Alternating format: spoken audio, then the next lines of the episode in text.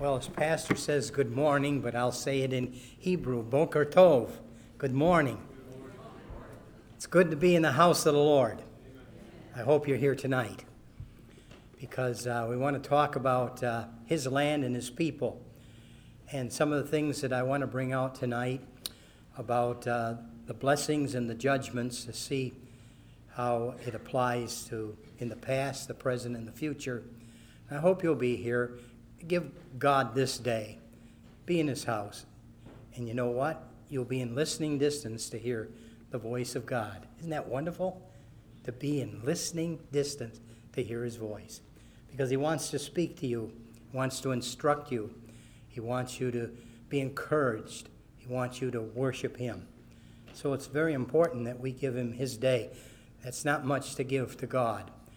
But how wonderful it is. We've been singing about it this morning about God and, and His greatness and His glory. Such a blessing to my heart. And, and from my heart, I was worshiping the Lord. And that's what it's all about that we give Him first place in all things. I want to give a report. First of all, uh, my wife and I have been working amongst the Jewish people for many, many years over 50 years. And as the Lord gives us the strength, we want to continue on in our service to the Lord. If I had to dig ditches, I would have been retired long ago. But I only use my minds and my hand. My minds and my hand. My mind. And uh, so, therefore, uh, the Lord has allowed me to, to keep on keeping on uh, serving the Lord. And that's exactly what we're doing. In the recent years, the Lord has uh, put us in Florida because of some physical reasons, but also I believe that the Lord has led us and guided us there I'm teaching at a school on um, different subjects about Israel. And uh, it's not a paid job, but it, uh, I sure get paid when I see the response of the people uh, putting to practice the things that we've been teaching them uh, how to reach out to the Jewish people and to hear their contacts. I think of one by the name of Anne, and uh, she has an unsaved uh, son in law and I've never seen a woman so zealous to try to win this man to Christ. And uh, he opposes the gospel. His uh, father is very uh, much against the gospel as well. And uh, two, uh, she has two grandchildren, and of course, uh, she longs to teach them the things of the Lord. And they're always opposing um, of her getting around them and being too long with her lest uh, she may say something that would cause them to gravitate toward Christianity. And so uh, we just thank the Lord for her witness and her testimony, the, the zeal that she has, and for the others. And then our ministry uh, in the summertime, we're up here and trying to reach out as well. And the Lord has allowed us for many, many years to be in the Middle East, to be in Israel. And uh, we usually go at least once or twice a year over there to witness and to testify for him as well, and it's been a rich blessing. We have many, many friends in Israel. You know, some people talk about going to a foreign country. Israel is not a foreign country to us any longer. It's like going to another state, that's all.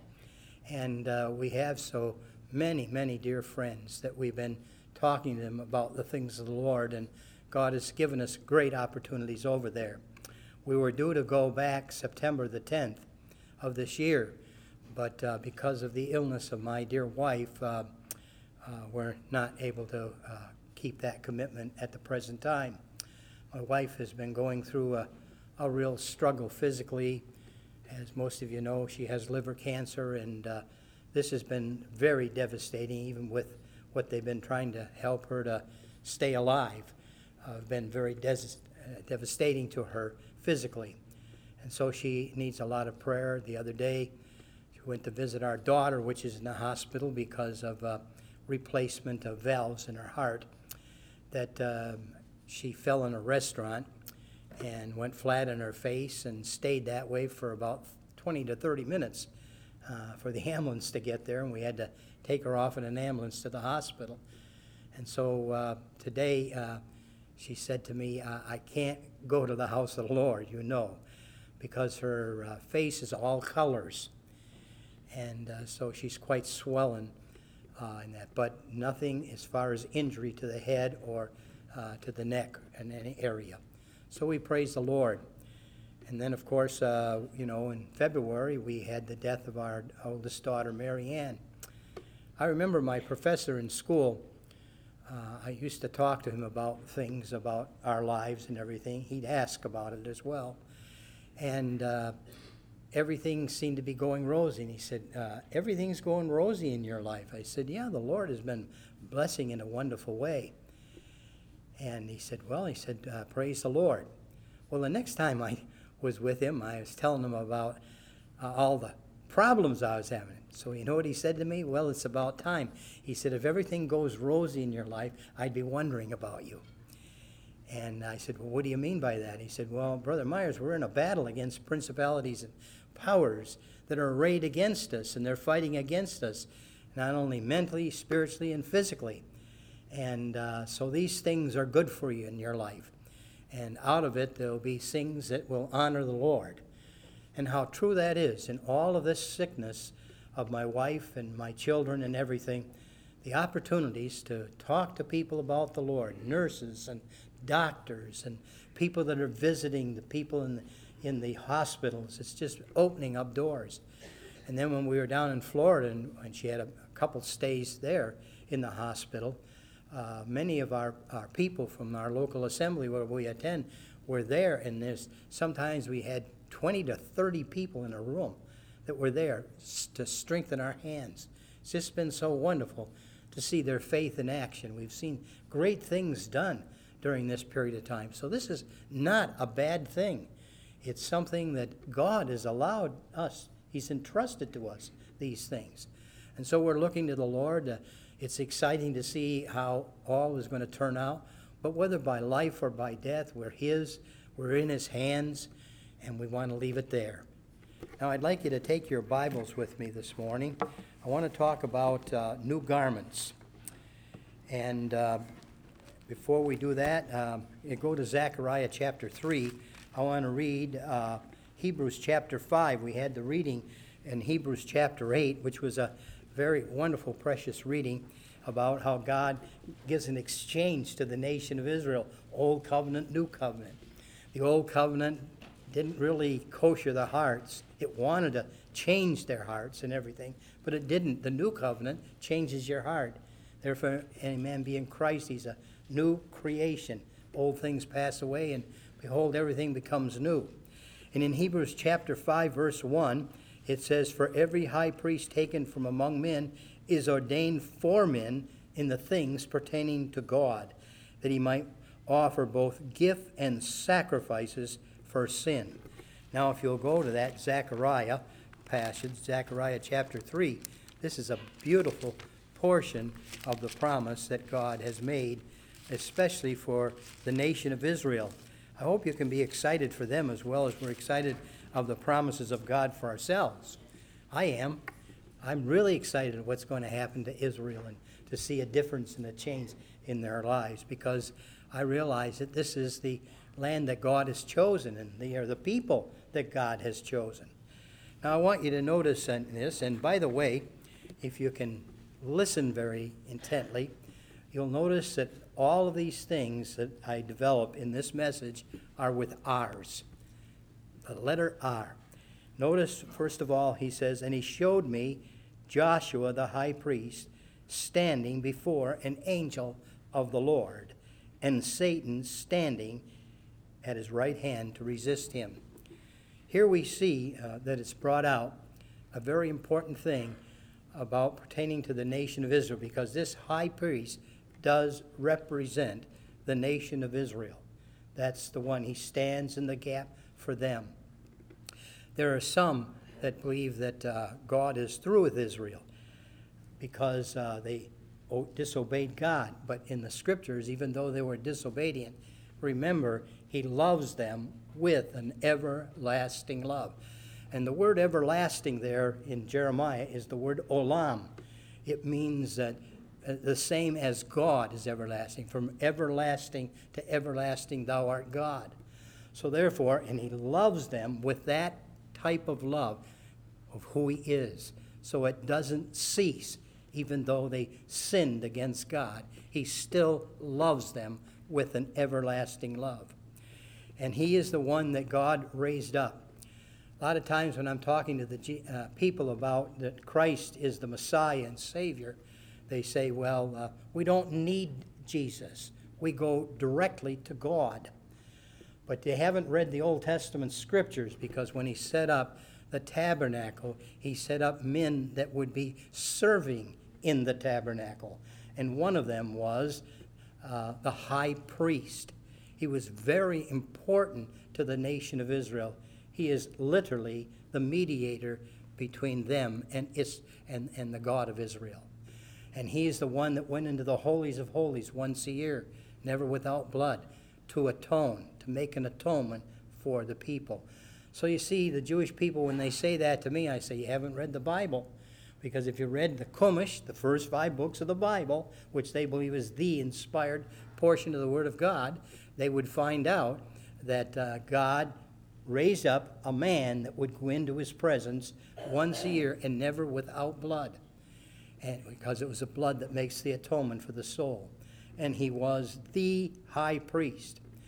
And uh, in the Old Testament, he instructs them how to prepare garments for him, and that they were to follow exactly according to the making which he has showed them. And that's exactly what they did. They made these beautiful garments with the mitre on their head, and the bonnet, and the ephod, and the breastplate, and, and the robes, and all of that, and the, the bells, and the pomegranates at the, at the ends of his garment, and all of that. He was uh, something to behold in all of great beauty that men would behold in seeing him. He was the high priest. He was very important to them to reach God. This was God's prescribed and described way that they would go through this means. And so we find here in this portion of Scripture that uh, once again he talks about the high priest. And at that particular time, it was Joshua was his name quite interesting. Or Yeshua, there's a variant in that, which would be also the name of Jesus. You know, remember, the Bible says in Romans 16, what was ever written beforehand was written for our learning. That's important that we understand that so we can apply many of these things that I'm talking about this morning, even to us, as we'll see as we go along.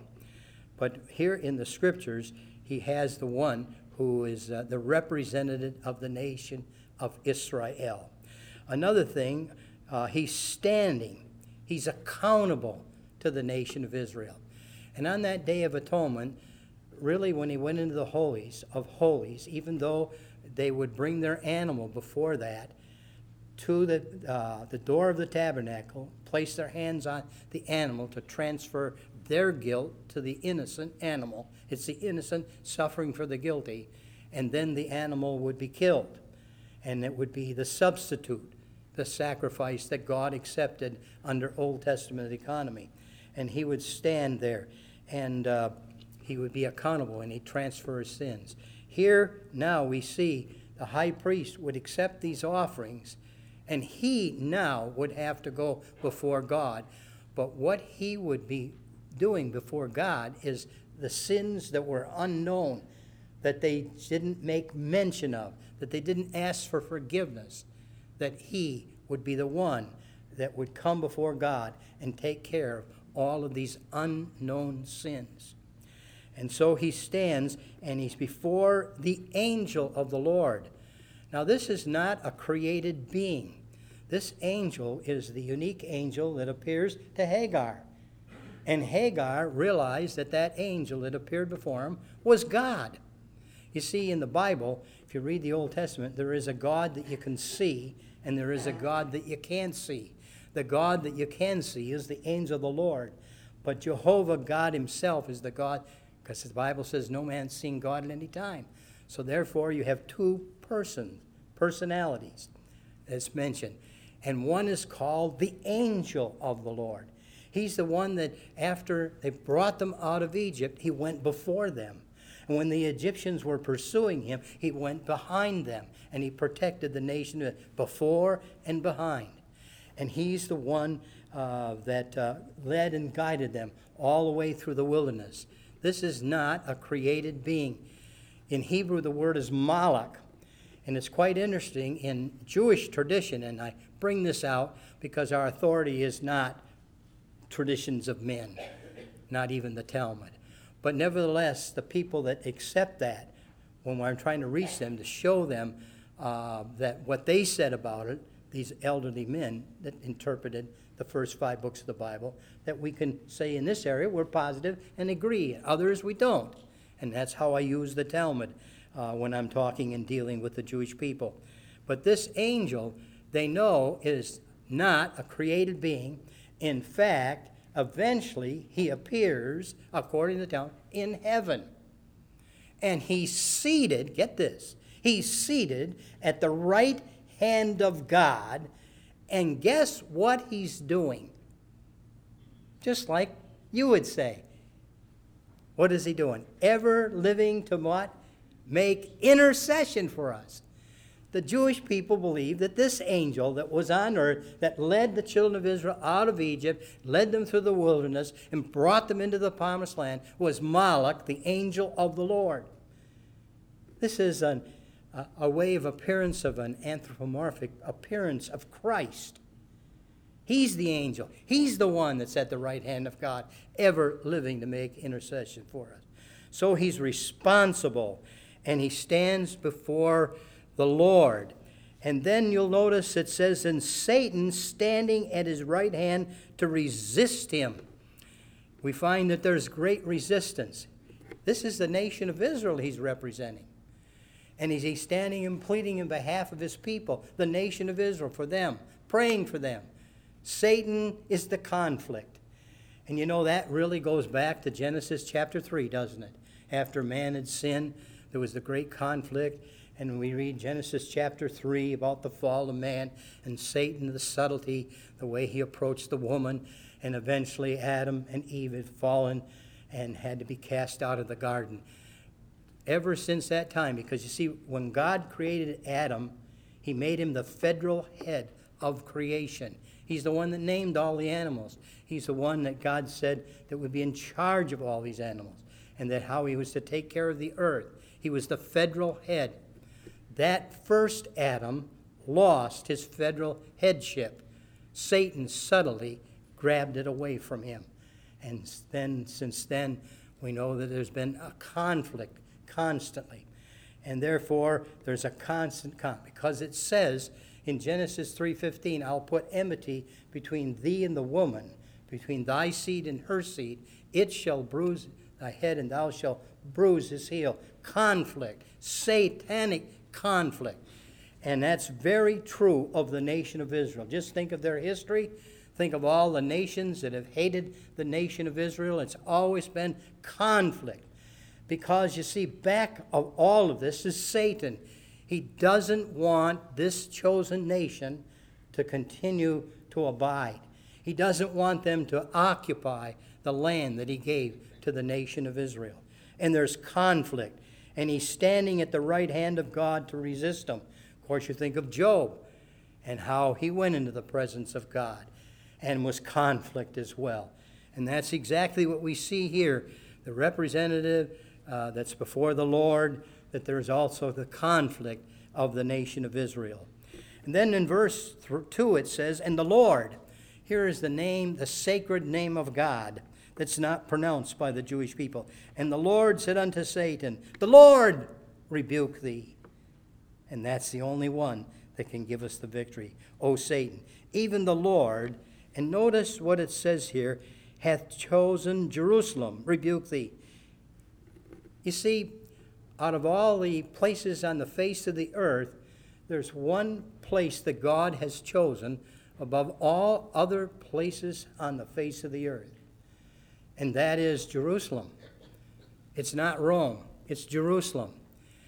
In fact, when you go into the scriptures, you'll find that in Deuteronomy chapter 12, we won't turn because of time, but uh, he warns the nation of Israel that when they worship God, that they can't make their altars, their places of worship, in any place, but only the place which God would choose. In Deuteronomy chapter 12, if you read that text, you'll find that he mentions it five or six times to emphasize to Israel you can't put up your altars here and there. You can't make these groves. You can't have the same kind of system and look of the idolatrous system. You must follow my directions, and only then. And then you read a little bit later that during the days of David, when he wanted to build the house of the Lord, he also got the instructions of the exact place where would be the center of God's worship in Jerusalem. And we find that it's in relationship to when David sinned in numbering the people. The enemies were arrayed against him. Remember, there's always resistance against the nation of Israel. And so, therefore, uh, he was concerned about building a tabernacle, and he was told that he couldn't do it. But just prior to that time, he did something that was terrible. And in 2 Samuel chapter 24, it talks about how he had sinned against the God of heaven and earth. And therefore, the uh, prophet comes to him and tells him that this is a very devastating thing to God, and there's a consequences that has to be paid because you didn't follow the true and living God when I told you not to number the people, that you were to trust in me. And so, therefore, uh, God gave him a kind of a multi uh, choice. And one of the choices was that he'd let God do it and punish him, not be in the hands of the enemies. He'd rather see the mercies of God than the wrath of men. And so, therefore, in 2 Samuel 24, it talks about the angel of death. His name is Malachamuvas in Hebrew. And Malachamuvas started his judgment, and he went to the top of what they call Dan, the Tel Dan up there, and he started his judgment. And he came down along the Mediterranean coast, passed by Jerusalem, and went down south to Beersheba, which is in the Negev. And then after that, and as he was going down, people were dying. People were dying. And he finally came through down by Beersheba and came to a valley called the Arivah. And they went up the midst of the Arivah, which is up by the Dead Sea and going up. And then on the east side, he turned and he went into Jerusalem. And all along the way, people were dying. Over 70,000 people perished because of the sin of this man. And as he got over the place of a threshing floor of Ornan the Jebusite, that's when God said, Stay the plague, it is accomplished. And as I mentioned, over 70,000 people died at that time. And then he says, There you're to build my place of worship. And in Second Chronicles chapter 3, verse 1, he brings it out to David, his desire to build a tabernacle. He says, place that you purchase of, from Ornan the Jebusite is the place, the threshing floor is the place where I will dwell. So God has shown that He's chosen Jerusalem. This is His place. And the nation of Israel was to dwell in this place. But sad to say, because of their sins, they got scattered. In fact, this whole book of Zechariah has been thinking about the past and rebukes them for the sinfulness of the nation, that really they earned their own judgment to go into captivity. And as they go into this captivity, uh, he reminds them uh, that uh, because of their sins, they were carried off. But the prophet Daniel got a word from God and told him that, well, it will be a release. In fact, also, the prophet Jeremiah told how long that that judgment would be, and it was 70 years. They went into captivity. And at the end of 70 years, they'd be released. And so, therefore, God was true to his word. He releases the Jewish people. Now, this portion here is talking about that period of time and beyond that period of time. And I'll tell you the reason why in a few moments. And if we find here in, in the scriptures that uh, God said that this is the chosen place of God, that there, he was to place his name there. And uh, so we know that uh, this, according to what God says, is the chosen uh, place for Israel. Notice it also says, Is not this a brand plucked out of the fire? So we find here uh, not only uh, resistance and recognition, but we also find that they're plucked out of the fire. This shows redemption. How wonderful that this priest that represents the nation of Israel is now standing before them. And the way that he's standing before them, we'll find out in verse 4 that his garments, those beautiful garments that I tried to express some way to you, are soiled.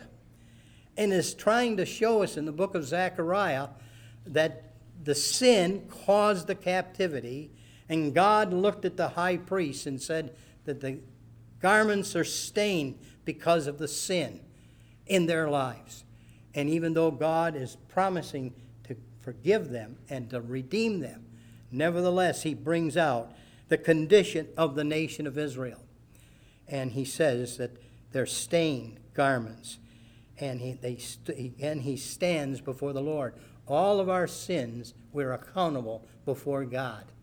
And then you'll notice he goes on to say, Take away the filthy garments from him. How wonderful of the wonderful message of God in the midst of a sinful people, of a man that represented the people before God in their sinful condition. Our raiment, Bible says, all of our righteousness is like filthy rags. And how wonderful the grace of God. It's showing the riches of God's grace. That In the midst of sinfulness, God can forgive sins. And He's willing to forgive the nation of Israel. In fact, you know what He says in the Old Testament? Far as the east is from the west, I'll remove them. He goes on to say, it's buried in the depths of the deepest sea. Isn't it wonderful? We've sinned against God, and God is willing, if we look to Him, to forgive us. Our clothes, our lives have been stained with sin, and yet God is willing to remove the iniquity. How wonderful to realize we're forgiven people when we put our faith and trust in the one true and living God. And this is exactly what he's saying to Israel. He looks upon him in his sinful condition, and yet he cries out, Remove the iniquity, forgive them of their sins. And only God can do that. It takes the hand of God, it takes the love of God, it takes the action of God in order for this to be done. Because none of us, by any means, by our mitzvahs, whatever they may be, good works, can we, we can come before God and have our sins forgiven. It cannot be. We have to really put our trust in Him alone. And so, therefore, we see this thing. And I want to go back in verse 2 a little bit. It says, Is not this a brand plucked out of the fire? How wonderful to realize that God is salvaging the nation of Israel. When it talks about being plucked out of the fire, I've used this quite extensively when I was in the Yom Kippur War. I think I told you this before, but when I came out of the tent down in Sinai, um, this uh, tank corps man looked at me, and I had a white uniform on because I worked at also at Hadassah Hospital in Jerusalem during the war. And he looked at me and he says, What in the world is this? I said, Well, I, am a volunteer. And I said, You want to see my papers? He said, No, no, no, no, I'm, I'm not questioning that. Just, I'm surprised to see you here. He said, Don't you see all these boys around here? They're all got their uniforms on, and you have a white one on? You look like a sore thumb sticking out. I said, Oh, maybe so, but I'm down here because I believe that this is the fight that I want to be in, because I believe this is the land of the Jewish people. And I believe that I'm willing to give my life for that. Not just to say it with my mouth, but believe it. And uh, that's exactly what I was doing down there, was to stand by the nation of Israel, because I believe that is the chosen people. I believe Jerusalem is theirs and not anybody else's. And all the nations that have trampled upon the soil of Israel and destroyed Jerusalem, and that's been done over 51 times. The nation of Israel has been besieged more than that. Nevertheless, it's the place that God has chosen to place his name there. And that belongs to the nation of Israel. And they're the ones that have the title deed. The Bible is their title deed to this very land. We'll see that tonight as I talk more about this and what's happening presently today. But here in the scriptures, uh, talks about the nation of Israel being plucked out of the fire. And I think of the Inquisitions, the things that have happened, World War II, and so many of the things that have happened to the nation of Israel. And God says, in spite of all this, notice they're plucked out, they're saved out from it. So, in spite of the judgment and all the things that have happened to the nation of Israel, there is the riches of the grace of God that God is demonstrating to the Jewish people. And this tank corps man said to me, You think we're going to lose? And I said, No, we're not going to lose. How can you be so positive? Because I base my promises on God's word, the Jewish scriptures. And the Jewish scripture says in Jeremiah, if the sun, the moon, and the stars cease to shine, then I'm through with Israel. And then he goes on to say, if you can remove the foundation of the earth, Israel is finished. So you see, it's an impossibility to be able to do these things. God was showing these signs to the nation of Israel that they're anchored in the promises of God. And here in this scripture, we find how God, in all of his riches, in all of his greatness and his glory, is interested and concerned for the nation of Israel. Then I want you to notice he goes on to say here in verse 4 And he answered and spake unto those that stood by him, saying, Take away the filthy garments uh, from him. And unto him he said, Behold, I've caused thine iniquity to pass from thee. How wonderful. Sins forgiven. How wonderful. You know what? The night that I accepted the Lord, um, I was uh, I didn't have a car. I was a young boy. And uh, I started to go home, and I got so excited, I started to run. I started going faster and faster. I used to like to run and run in races with all of my peers around there. We used to have races and everything. That night I was running, but I was not only running, I was leaping. And I, uh, you know, I used to like to leap a little bit because I thought if I, maybe I can get airborne. And so therefore I tried and, and uh, yeah, I'd go up hills like that and lip, uh, try to get airborne, everything. I, I just wanted to fly. And that was in my imagination. And I tried. So, so, when I would do that, sometimes I could hang there for quite a while. At least it's saying it was only a moment. But I thought it was quite a while that I'd hang. I, and like that. That night, I was flying and hanging and praising God. And then I said, You're no longer all over the earth. I know you're there, but you're in my heart now. What a difference it made in my life at 16 years old when Christ came into my life. And I've been leaping ever since, from one continent to the other, telling people about the good news of salvation. And we find here in the scriptures that he says to take away the filthy garments. And then notice he says, I will change, I will clothe thee with a change of raiment. You know, after you accept Christ as your Savior, development begins to take place in your life. And what should happen is exactly what Paul says you were, and now what you are. The old things have to pass away, everything has to become new. You see the changes inwardly, you see it, people see it outwardly and you become a living epistle known and read of all men. If this is happening, if you really allowed him, you know, there are a lot of people that said they would, but they never really allow him. If you really allow him, you'll love his word, you'll be in his house, you'll witness, you'll testify for God. That's what you'll do. And you'll share your faith everywhere. Wherever you go, you'll do it. And you'll be in the house of God because you love the people of God. You love the worship. You love the music. You want to be here. And it should be the first thing in our lives at all times. You know, I've tried, I've said that to myself, that's what I need. And for many, many years, I've been saved since 1947 when Christ came into my life. And it made the difference. A lot of time has passed by. And I'll tell you, He's real. He's real. And He's in my heart. And he wants to be in yours. He wants to do this for you like he wants to do for Israel, where he says, I'll take away the iniquity and I'll give you a new heart. Then notice what he says in verse 5 and he said, Let them set a fair mitre upon his head. So they set a fair mitre upon his head and clothed him with garments. And notice it says, And Malach the angel of the Lord stood by. He's still accountable before God. And it's this angel that gave the, me- the message to forgive sins and give him new garments in Christ. New garments, because that word angel is in reference to Christ. That's why I said it. And it says a new mitre. And by the way, this same kind of garments of the new and change of raiment is wonderful. The Jewish people believe that there's going to be new garments. And so they're feverishly preparing. In fact, they're already made.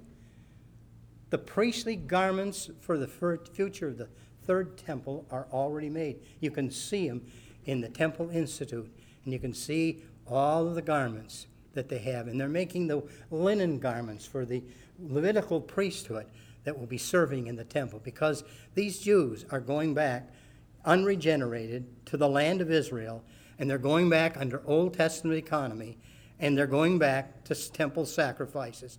And how do I know that? I have witnessed with my eyes. I have seen these garments. In fact, you know this mitre that it talks about here upon the head that goes right here?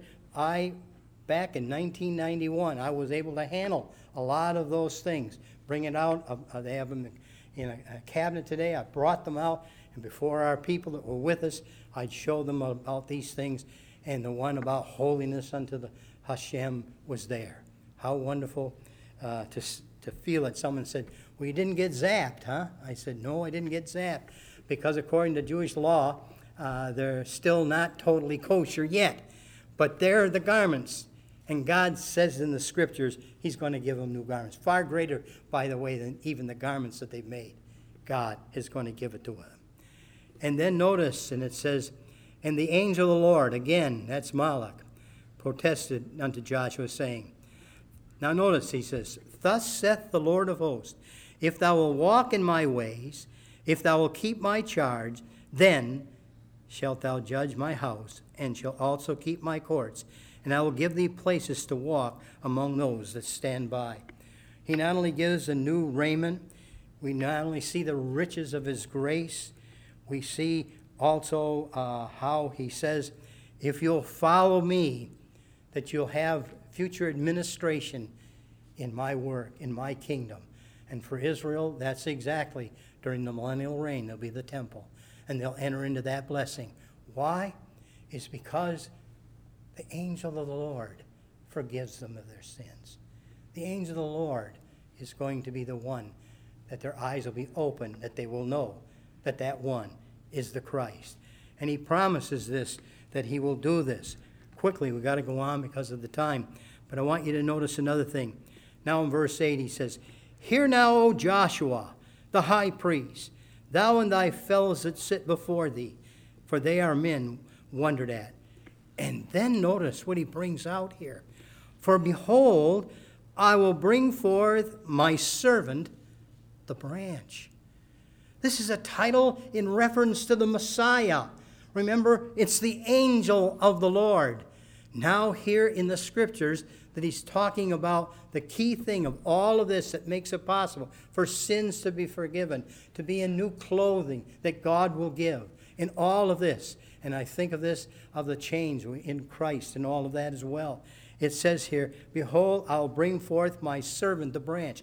You know, he talked about that branch by the prophet Isaiah. Will you hold your hand there and go to Isaiah 42, chapter 42? And I want you to notice what he has to say here. Isaiah 42, verse 1.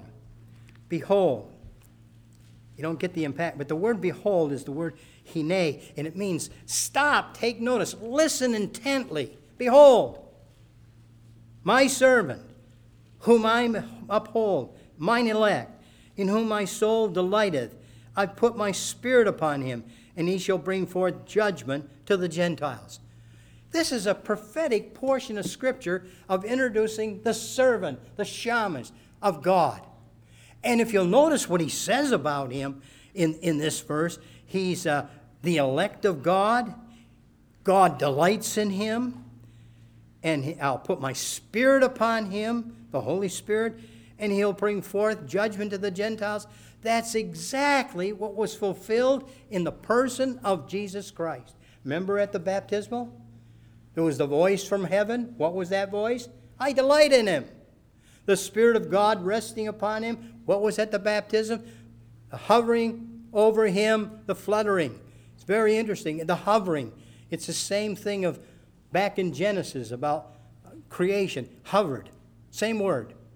And so, therefore, it's talking about, and they'll bring forth judgment to the Gentiles.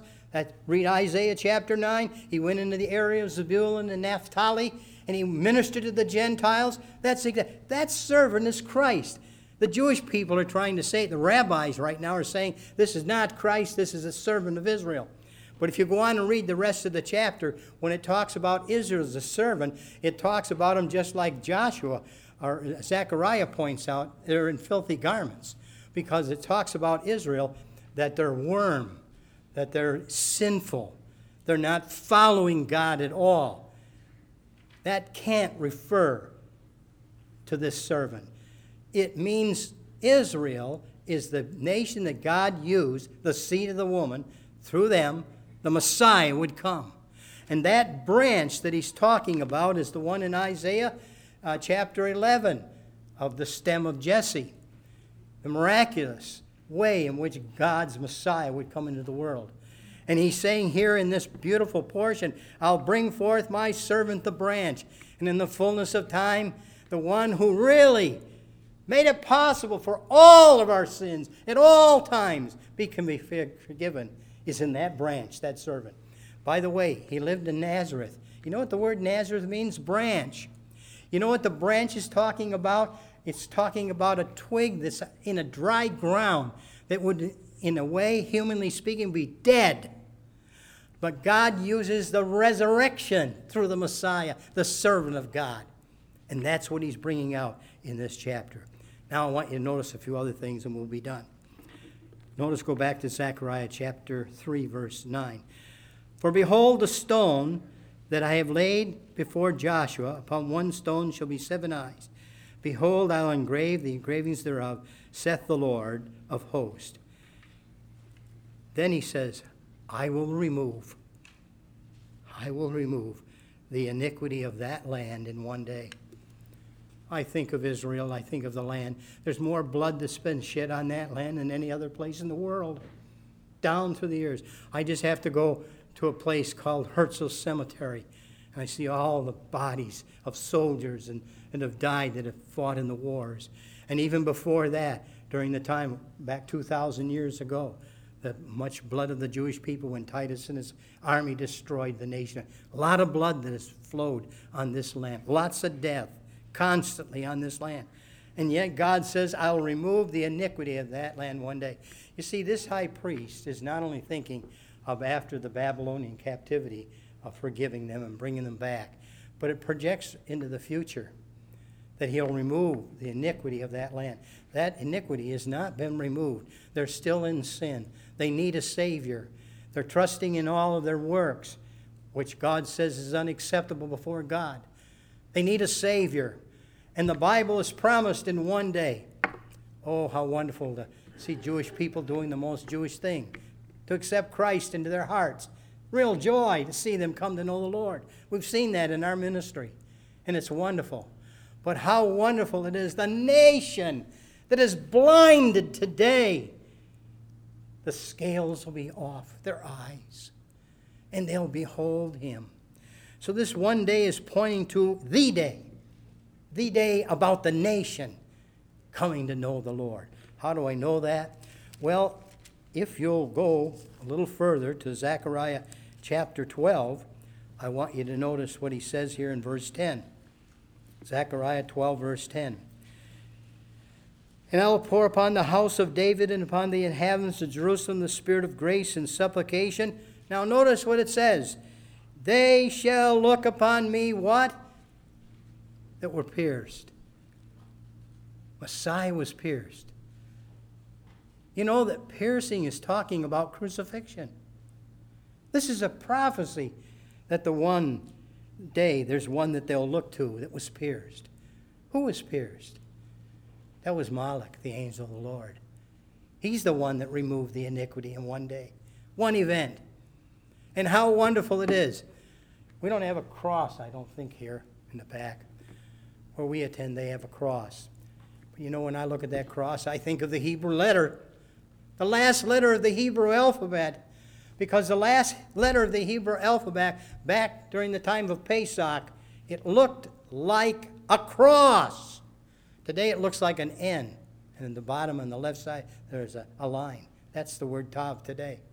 But back those days, and the applying the blood to the doorpost was here and here and here, and they went in. The way of the cross led them to have forgiveness.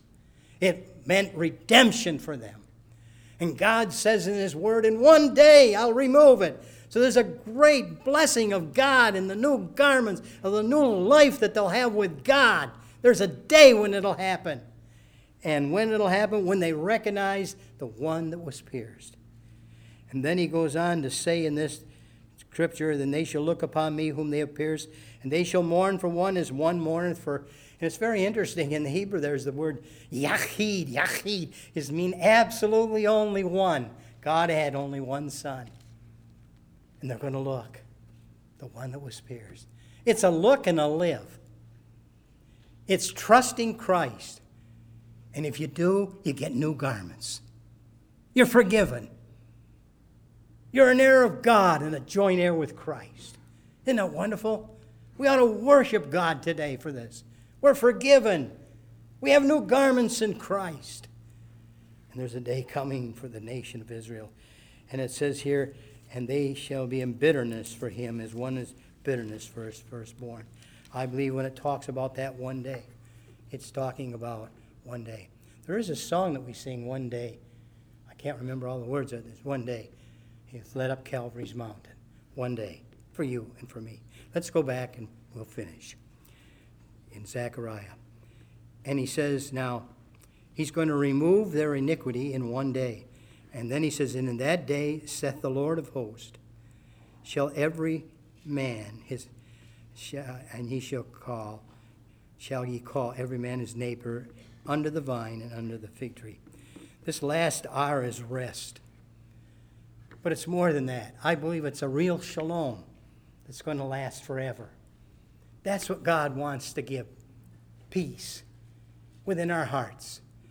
And He's going to do it for Israel. It's most assuredly. And I said to that man down at Sinai, God has promised removal of sin if you'll only put your trust in the one that was pierced. That's true today.